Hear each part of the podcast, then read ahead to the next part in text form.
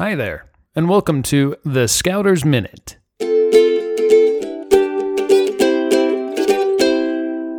This week's Scouters Minute is brought to you by CountryMeats.com. Start your next fundraiser for your pack or troop in three easy steps. First, pick your flavors and place your order.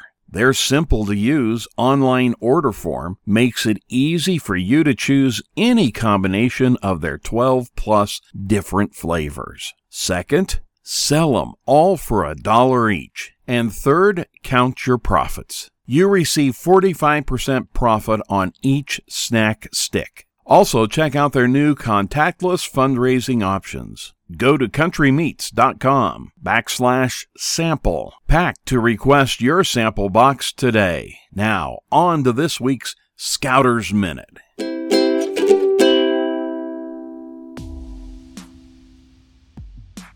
This time of year marks one of my favorite yearly events where 64 of the best college basketball teams match up to participate in the big dance known as March Madness. The excitement when your team is selected to be included in the bracket is awesome. When your team loses in the first round, well, that's a different story. There is so much emotion involved with players and fans as their hard work culminates to the sound of the buzzer that eventually marks either the end of the road or that your ticket has been punched to the next round.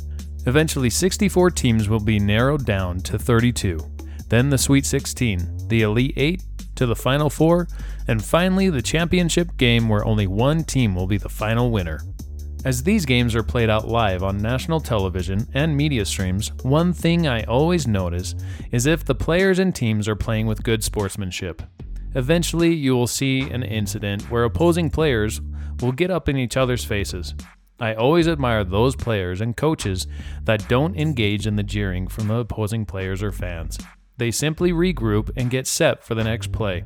Emotions run high sometimes during sporting events. How you react shows a great deal about your character.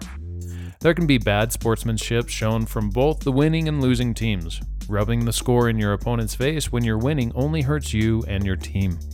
If you knock someone down as you're both jumping for the ball, Help them up as the referees are announcing who fouled who.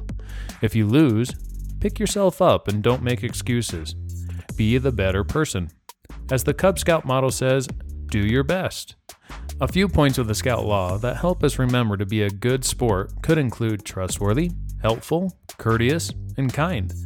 As you personally play sports, be it basketball, football, track, softball, baseball, wrestling, gymnastics, cheer, volleyball, and so on, do your best to be a good sportsman in any event or game you participate in.